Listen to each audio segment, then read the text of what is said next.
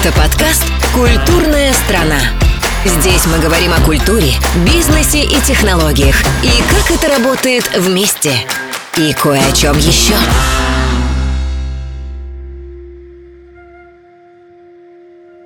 Вдруг оказывается, что этот концерт Бетховена посреди большого поля, он звучит совершенно иначе. Я сейчас буду с ужасом думать о том, как это презентовать. Вообще музыку не нужно изымать прямо из мира уж совсем. Мы слушаем, потому что то, что мы хотим.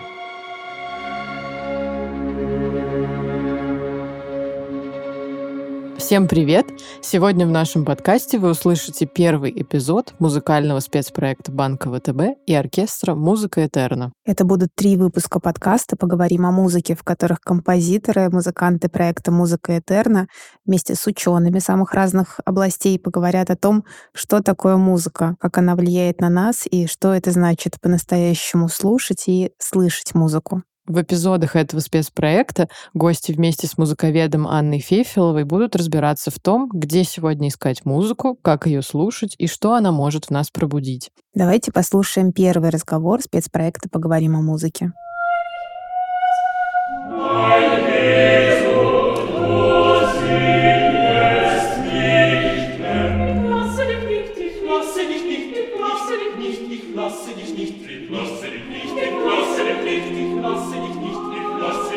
Добрый день, дорогие друзья. Меня зовут Анна Фефилова. Сегодня мы поговорим о том, зачем мы слушаем музыку и как лучше всего взаимодействовать с искусством звуков и образов. А еще обсудим взаимосвязь музыки с другими видами искусства. Команда нашего подкаста подготовила список самых популярных вопросов на эту тему. И сегодня вместе с главным хормейстером хора «Музыка Этерна» Виталием Полонским и искусствоведом Иваном Чечетом мы попробуем на них ответить.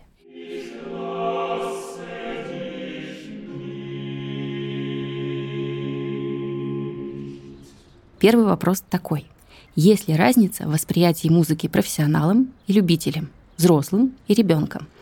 Виталий, как вы считаете? На мой взгляд, музыка – это то, что нас сопровождает на протяжении всей жизни. И, естественно, в разное время человеческой жизни она заставляет реагировать на нее совершенно по-разному.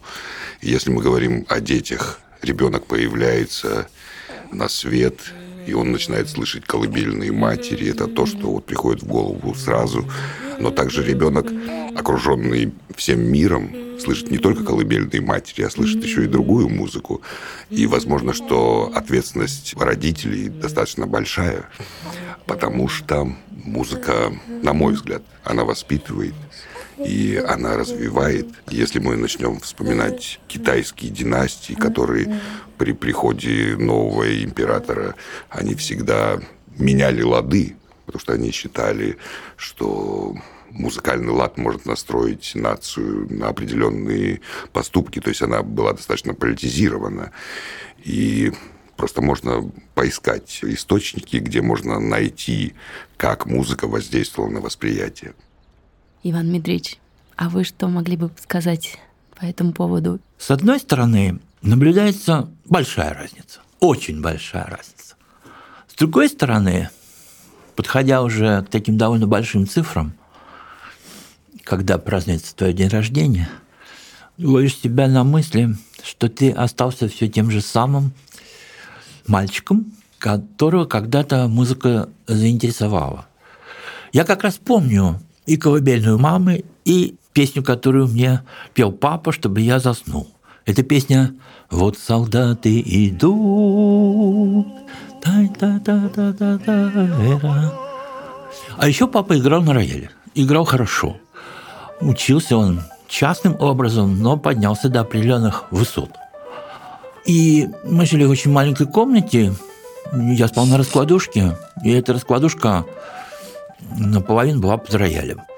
Так что в какой-то степени вот мои первые музыкальные впечатления. Это большой рояль, бекер, концертный, в 14-метровой комнате. А с другой стороны, вот эти песни. Конечно, радио. Хотя вот вспомнить, что именно я слышал по радио году в 59-м, когда мне было 5 лет – все время крутили первый концерт Чайковского. Ван Клиберн победил.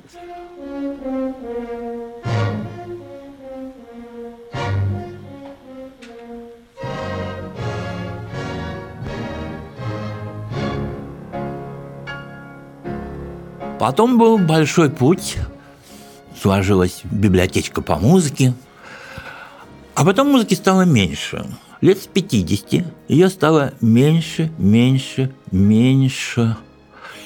И в последнее время я вижу, что стал слушать музыку нерегулярно. Больше всего мне сегодня нравится, когда музыкой я встречаюсь случайно.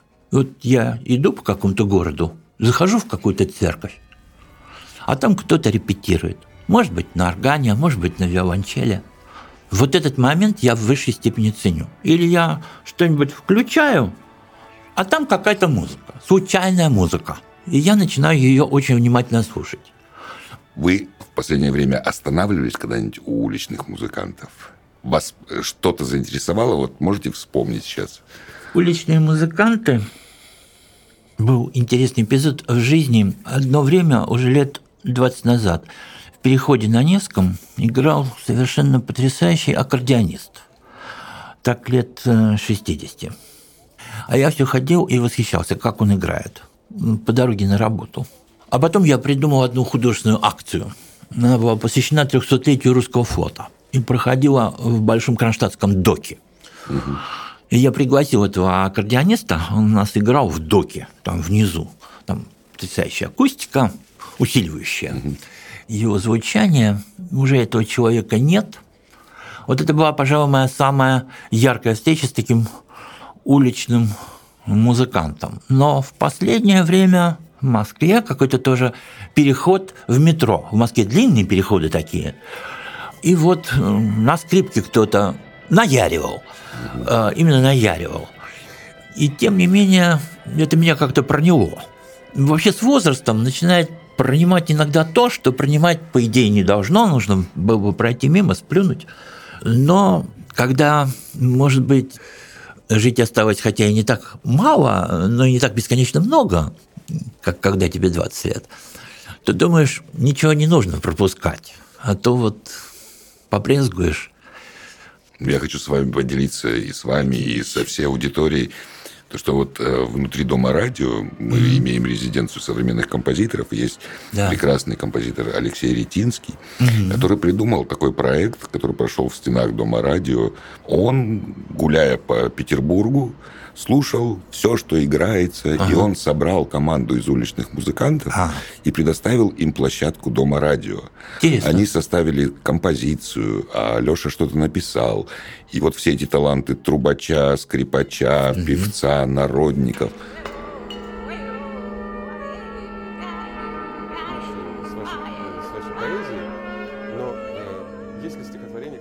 Это был потрясающий симбиоз. Я надеюсь, что этот проект еще будет.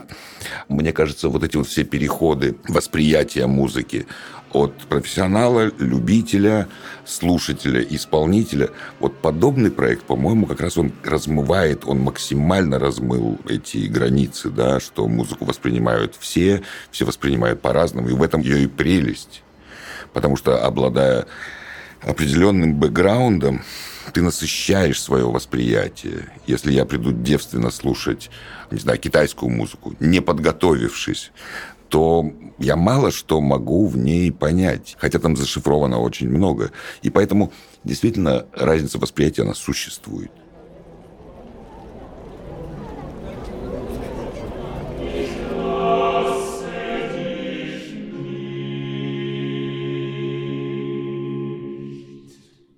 Следующий вопрос, который интересовал наших слушателей, мне кажется, очень связан с тем, о чем вы сейчас говорили. Почему одна и та же музыка по-разному звучит в разном исполнении? Мне кажется, что здесь можно говорить о нескольких вещах, которыми определяется разница исполнения. Психотип дирижера, разница составов, э, имеется в виду как качественно, так и количественно, да, если в конце 19-20 веке Баха играли какими-то огромными составами, любили такую гигантоманию, хотя на самом деле это все не аутентично, так скажем, да? Поэтому это разница. Итак, психотип дирижера, Сюда, наверное, надо внести талант, да, его подготовленность к исполняемой музыке, его осведомленность, совершенно разные коллективы. Мы можем говорить и о разнице ментальности национальной. Есть англичане, есть французы, есть русские, и у всех музыка разная. Я вот сейчас работаю э, с хором над матетами Баха. А это та языковая группа, да, которая нам достаточно сложна для исполнения. Итальянскую музыку, латинский текст гораздо легче исполнять, а вот немецкий. Поэтому я пытаюсь в себя загнать абсолютно много-много, устроить себе слушательский опыт. Я слушаю Пишона, я слушаю старого Арнанкура, я разные записи Гардинера, новые молодые ансамбли, которые работают. И они все абсолютно разные. Допустим, я понятия не имею, в каком темпе мы будем исполнять то или иное произведение. Я приду в зал, у меня, кажется, реверберация огромная, и мне придется погасить темпы фук. А вот. Ну, то есть это очевидные какие-то вещи. И кому-то нравится живой Рафаэль Пишон, а кому-то нравится умудренный Леонхард. Вот как бы так. Я бы, наверное, добавила, что то, что ты говоришь, очевидно, слышно разницу, слышно, когда у тебя большой слушательский опыт и когда ты можешь оценить детали. То есть чем больше твой слушательский опыт, тем больше ты слышишь разницу и тем больше удовольствия получаешь.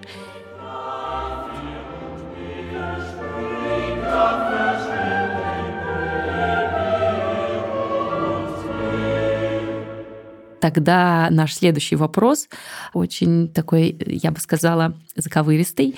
Что бы вы назвали плохой музыкой? И я добавлю к нему, как отличить. То есть какими критериями вы руководствуетесь? И нужен ли для этого слушательский опыт, чтобы сказать, эта музыка плохая или нет? И бывает ли вообще плохая музыка? Иван Дмитриевич? Да, этот вопрос поднимает вообще большую проблему об искусстве и проблему его оценки и проблему статуса искусства. Вот бывает якобы плохое искусство, бывает хорошее. Хотя на самом деле это хорошее имеет еще много-много градаций. Вот говорят, плохая музыка – это та, которая, ну, в некотором роде прикладная музыка. Многое тут зависит от возраста того, кто рассуждает или кто воспринимает. В юности хочется тянуться к высшему, совершенному, Хочется превзойти себя, выйти за пределов элементарной человечности. Элементарная человечность – это вот родитель разводится, и мать рыдает, и сигареты курит, и слушает какую-то попсу.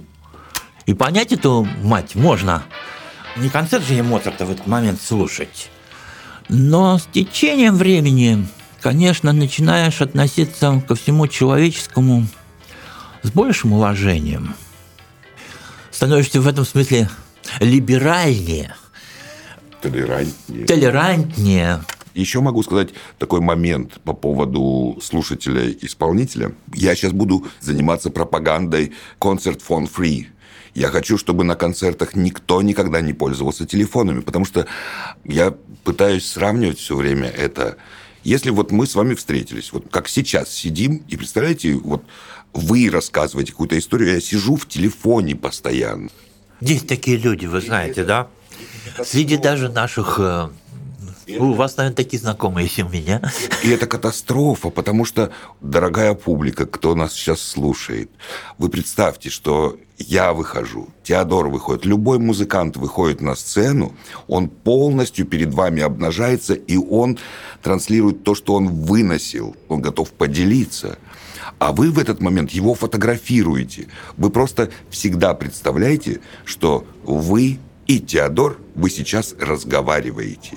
Я хочу добавить, что это действительно разговор, и очень важно, чтобы каждый из тысячи или будет в зале две тысячи человек, чувствовал, что это его личный персональный разговор с исполнителем. То есть исполнитель одновременно разговаривает как бы наедине с каждым. И это, конечно, не монолог, а диалог, потому что музыка, на самом деле, я считаю, она заканчивается и продолжается внутри слушающего человека. То есть если музыку никто не слышит, то тогда она как бы не до конца звучит. Я согласен с вами. Но, конечно, то, о чем вы говорите, это такой идеал. Если даже мы, обожающие музыку, себя проанализируем на концерте, то мы увидим, что есть вообще такая проблема, что значит, что я музыку действительно слушаю. Вот сейчас слушаю, а сейчас тоже слушаю – или сейчас подумал о том, что слушаю я или не слушаю музыку. А если я уже об этом подумал, то значит я ее уже не слушаю. А сейчас э, посмотрел на оркестр или на хор, как он горит, а это я слушаю. А сейчас я подумал, так, а что это у нас за стиль такой? А это я слушаю музыку, если я подумал про это. Вообще, как полностью совпасть с музыкой, это непростой вопрос. Слушание строится как бы из каких-то таких э, отдельных актов, очень интенсивных, которые потом складываются, может быть, в картину, а может, не складываются. Вообще контакт с исполнителем – это одно, а контакт с музыкой – это немножко другое. Любители могут обожать исполнителя – но при этом их контакт может быть не идеальным. Последован с музыкой. Да. Музыка становится И наоборот. Просто... И наоборот. Ведь мы же вот можем себе представить, я теперь часто прихожу на концерт и говорю, да неинтересно мне, угу. как тут этот угу. исполнитель сейчас это сделает. Мне этот квартет Чайковского интересен. Я буду следить только за Чайковским. И оно может иметь и духовное измерение, это событие. Мы сейчас э, находимся в нескольких сразу вопросах, мы их пытаемся как-то решить, проговорить, у кого что наболело. И я верну нас на вопрос. Если плохая музыка, я хочу сейчас привести пример своего восприятия любимой для себя музыки. Я эту музыку имею как слушатель, как исполнитель, как певец, потому что я когда-то пел – и человек, который хотел бы ее делать. Я люблю одно произведение у очень-очень сильно. Это Ян Дамаскин. И я всю жизнь знал о том, что я его люблю. И когда-то я прихожу в зал на свое любимое произведение, я начинаю ждать, я начинаю ждать, иду в неведомый мне путь, и жду вступления, все, все жду. И понимаю, что это гениальная музыка. Я начинаю слушать и ловлю себя на мысли, Какая плохая музыка. Какая абсолютно неинтересная музыка. А потом я, вернувшись с концерта, с этим ощущением, я достал ноты. Реально, я достал ноты, потому что мне стало очень больно. Представьте, ты обманываешься всю жизнь, что ли? Вы решили проверить? Я решил проверить, такова ли она, настолько ли она плоха. Или она испорчена? И случилось вот то, что вы сказали. Мне испортили музыку. И какое счастье, что я имел слушательский опыт. Я не зря сказал про слушательский опыт. Я ее сначала слушал. Потом, когда я начал учиться, мы ее исполнили. И у меня вот эта вот любовь к этому произведению осталась. И я всегда мечтал, чтобы Теодор взялся за Танеева, за Иоанна Дамаскина но пока у нас этого не случилось. И тут я прихожу, и мне исполнители показывают, что это плохая музыка. Но вернувшись домой, я э, заглянул э, в э, ну, партитуру, и я понял, что нет, она прекрасная музыка, просто нужно, нужно найти в ней то, что в ней есть. Что ж, это короткий вариант ответа на вопрос, почему одна и та же музыка звучит по-разному в разном исполнении. Я резюмирую нашу увлекательную дискуссию на тему плохой музыки и позволю себе наверное, так сформулировать этот ответ, что оценочность, когда мы говорим музыка плохая или хорошая, мы субъективную оценку придаем ей статус объективности. И в отношении музыки это, наверное, даже немножко жестоко и точно лишает нас каких-то возможностей. То, что для одного будет хорошим, для другого будет плохим. То, что в одной ситуации будет уместно и будет хорошо, в другой ситуации будет плохо. Наверное, идеально найти ту музыку, которая подходит нам в данный момент, чтобы вступить в ней в контакт и услышать ее. И сейчас я хотела бы задать такой сакраментальный вопрос. Зачем мы слушаем музыку? Мне кажется, сейчас надо сохранить эту паузу, потому что в ней пронеслось столько всего. В ней была, мне кажется, и музыка, и, ну, по крайней мере, я вот свои впечатления сейчас могу сказать об этой паузе. Это очень здорово, то, что она у нас произошла, потому что мой мозг пытался искать ответы какие-то, и он перебрал достаточно много. И вот это мгновение, оно очень важно. Каждый решает, наверное, сам для себя, зачем он слушает музыку потому что многие слушают музыку, не подозревая, что они ее слушают. Включили радио и пошли мыть посуду. А они слушают сейчас или не слушают. Я могу сказать, что если музыка сопровождает какие-то яркие моменты нашей жизни, которые экстраординарные. Я имею в виду либо торжественные, радостные события, либо события, которые связаны с горем, уход человека из жизни. Есть же специальная музыка, есть траурная музыка, да, есть реквиемы. Мы слушаем, потому что, потому что мы хотим. А что мы хотим? Это, наверное, каждый решает э, сам. В этом есть какая-то потребность на уровне даже физиологической. Я не могу представить сейчас мир без музыки. Просто не могу. Мне очень сложен этот вопрос. И вы можете мне задать его, когда я буду слушать музыку, подойдите ко мне и скажите, Виталий, ты зачем сейчас ее слушаешь? И, может быть, тогда я смогу сказать. В этом есть потребность. Дорогие слушатели, если вы когда-нибудь увидите Виталия Анатольевича Полонского, слушающего музыку, Задайте дождитесь, пожалуйста, паузы, а потом спросите его. Иван Дмитриевич, что бы сказали вы? Я могу говорить о себе. Вот зачем я слушаю музыку?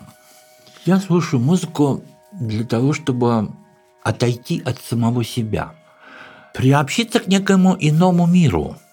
Есть такое ведь ощущение, что музыка – это какая-то вообще-то объективность. Ее, конечно, написали те или иные композиторы, хотя есть музыка, не имеющая авторов, но она объективная.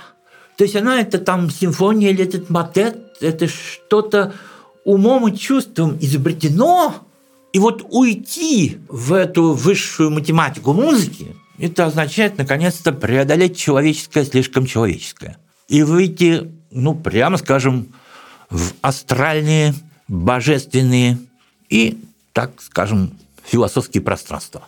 Потрясающе. Вот я так понимаю. Спасибо, Иван Дмитриевич. Я коротко резюмирую, что музыка, с одной стороны, зачем мы ее слушаем, она помогает нам жить нашу жизнь, проживать эмоции самые разные, делает нашу личную, человеческую жизнь прекраснее, а с другой стороны, она дает невероятные возможности прожить не только свою человеческую жизнь, но и испытать еще какой-то уникальный опыт. Она позволяет нам не захлебнуться самими собой, своей эпохой.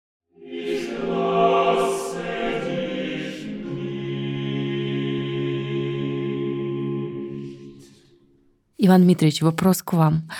Как вы считаете, как взаимодействует музыка с другими видами искусства? Сложно она взаимодействует, если вообще взаимодействует. Если опять же идти вот от слушателей, то мы знаем, что филармонические слушатели могут вполне удовлетворяться музыкой, только музыкой. Киноманы, они удовлетворяются только кино – там в кино бывает и музыка, конечно, но только как составная часть кино. И, в принципе, кроме кино им больше ничего не нужно. И все остальные виды искусства их разочаровывают после кино. В кино есть столько всего, и движение, и драматизм, и, и настроение, и картинка, и актеры, и музыка, наконец, да. Часто наблюдается, с другой стороны, тяготение тех, кто слушает музыку, к тем, кто смотрит картины. Конечно, есть тяготение тех, кто читатели. Мы о них вообще сегодня как бы забыли, да? Mm-hmm. Что вот еще есть люди, которые называются читатели. Читателей много в филармонии. Они там сидят, конечно. Они есть и в выставочном зале, и в музее. Но вообще взаимоотношения эти крайне непростые все мы знаем, что есть, с другой стороны, такая тенденция у некоторых деятелей музыки э, в сторону синтетического произведения искусства. Эта тенденция внести в концерт драматический момент, зрелищный момент. Ну и нельзя обойтись без имени Рихарда Вагнера, который мечтал о том, что найдется какой-то такой идеальный слушатель, зритель, который еще и текст понимает, и следит за драматической игрой актеров, и это будет все один человек или даже целая, целая зала. Задача на самом деле крайне непростая, потому что ведь когда мы воспринимаем какую-то картину или какой-то фасад, какую-то скульптуру, в общем, для этого восприятия самого по себе нам больше ничего не нужно. То есть одновременно слушать и смотреть, это вообще возможно с вашей точки зрения? А, с моей точки зрения, это возможно в искусстве, которое называется кино. Угу. Недаром для кино пишется специальная музыка. Она там как-то дозируется. Идет иногда фоном, иногда выходит на передний план, даже очень мощно. Но это что-то специальное. И автором там является, конечно, режиссер фильма, да? Это он создатель всего. Я вообще время от времени с какой-то группой выезжаю куда-то на природу или в парк и совершаю какую-то заранее, заранее продуманную прогулку. Ну, что-то продумано, а что-то совершенно импровизационно. В последнее время я беру с собой такую колонку, которая лежит у меня вот в мешке, и никто даже не знает, что у меня там на самом деле лежит. Музыка в какой-то момент я ее включаю и заставляю людей ее послушать, скажем, в чаще леса или среди каких-то индустриальных развалин. То одну, то другую. То мы идем по дороге, и нужно идти быстрее. И у меня там и для этого кое-что найдется. И тут вдруг музыка начинает работать. Причем это не обязательно какой-то марш, прямо вот марш, да? да? Да нет, это может быть какая-то часть из того или иного концерта Бетховена. Вдруг оказывается, что этот концерт Бетховена посреди большого поля, по дороге идут молодые люди, он звучит совершенно иначе. И вдруг оказывается, что эта музыка сливается с тем, что мы видим глазом и что мы переживаем телесно. То есть, в принципе, конечно, возможен синтез музыки и визуального мира. Да мы его на каждом концерте переживаем предположим, в Большом зале филармонии, да, с его потрясающей архитектурой, в этой же церкви, в которую заходим там случайно, да где угодно. Я вот считаю, что наушники, они в некотором роде закрытые глаза, потому что наряду со звуками музыки нужно слышать, что там троллейбус сейчас проехал. То есть вообще музыку не нужно изымать прямо из мира уж совсем. Она и так достаточно абстрактна, переносит нас куда-то. Вот можно ли от музыки отвлечь только ее средства? Смотрите, от архитектуры можно взять вертикали, горизонтали и так далее. Все это включим в кадр. От живописи можно взять цвета угу. и какую-то композицию. А что можно отвлечь от музыки и ввести куда? Вот в некое синтетическое искусство. Мне кажется, ее труднее всего разрушить, музыку. Музыка уже, если есть как музыка, не как саунд-арт, угу. не как звукорежиссура, а как музыка, то есть что-то, конструкция какая-то, мысль музыкальная, композиция, то если зазвучала эта композиция в фильме, а я, скажем, знаю, что это такое, говорю, ну вот, он, этот самый первый концерт Чайковского, вот и зазвучал. Даже знаю, что дальше будет, хотя режиссер выключил. Но это он как бы ингредиент такой вставил.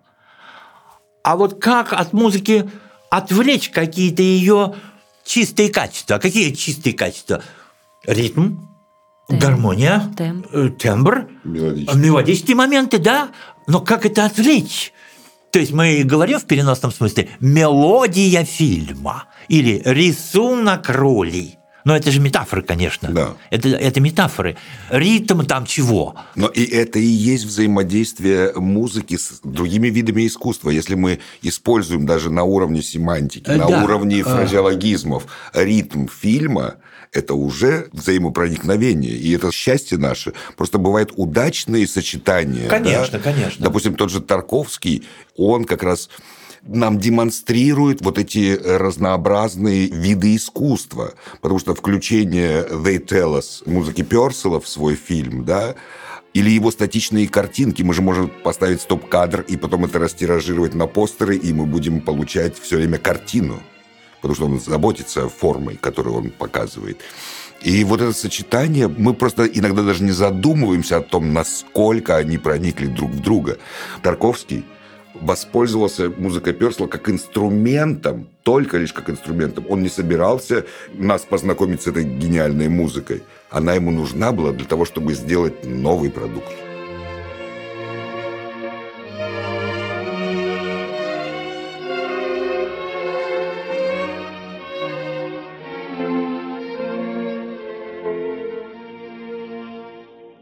Вообще хорошая идея не делить себя на уши, мозг и все остальное, а вообще все делать, жить и слушать музыку всем собой. Это, Open. мне кажется, отличный... Воспринимая визуальный мир. Да, и визуальный а, тоже. Архитектуру, город, картины. Слушать его означает не то, чтобы прислушиваться к тому, как трамвай едет. Сейчас, знаете, вот э, в нашей беседе начинаю чувствовать невероятную какую-то ответственность перед людьми, потому что я являюсь актором какого-то действия э, в течение там часа. Я должен презентовать музыку. И вот сейчас вернемся к макетам. И я сейчас уже должен думать, каким образом вот зрители будут сидеть, какого уровня свет будет, как будут переходить э, перестановки, какие будут паузы между макетами.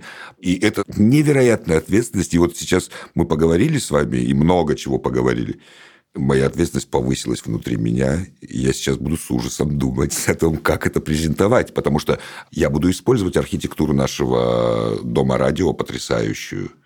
Начнет ли она подчеркивать музыку? Захочу ли я, чтобы отвлеклись когда-то на архитектуру? Какое-то взаимодействие. Это очень большая ответственность.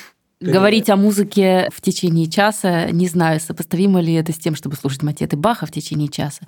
Но вообще я хочу сказать, что говорить о музыке очень важно. И вообще этот подкаст, который мы делаем вот впервые и собрали здесь, наверное, самые такие вопросы, которые, может быть, кажутся на первый взгляд очевидными или банальными, но на самом деле о них тоже важно говорить. В общем, это наш первый совместный подкаст, который мы делаем при поддержке банка ВТБ.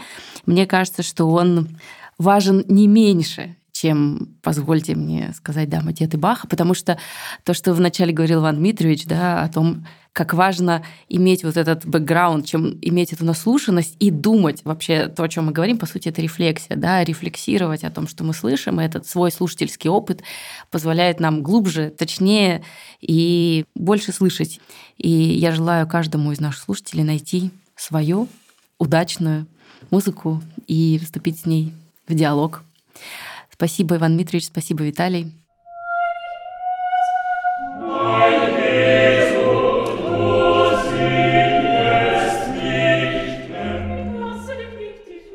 Мы поговорили о музыке.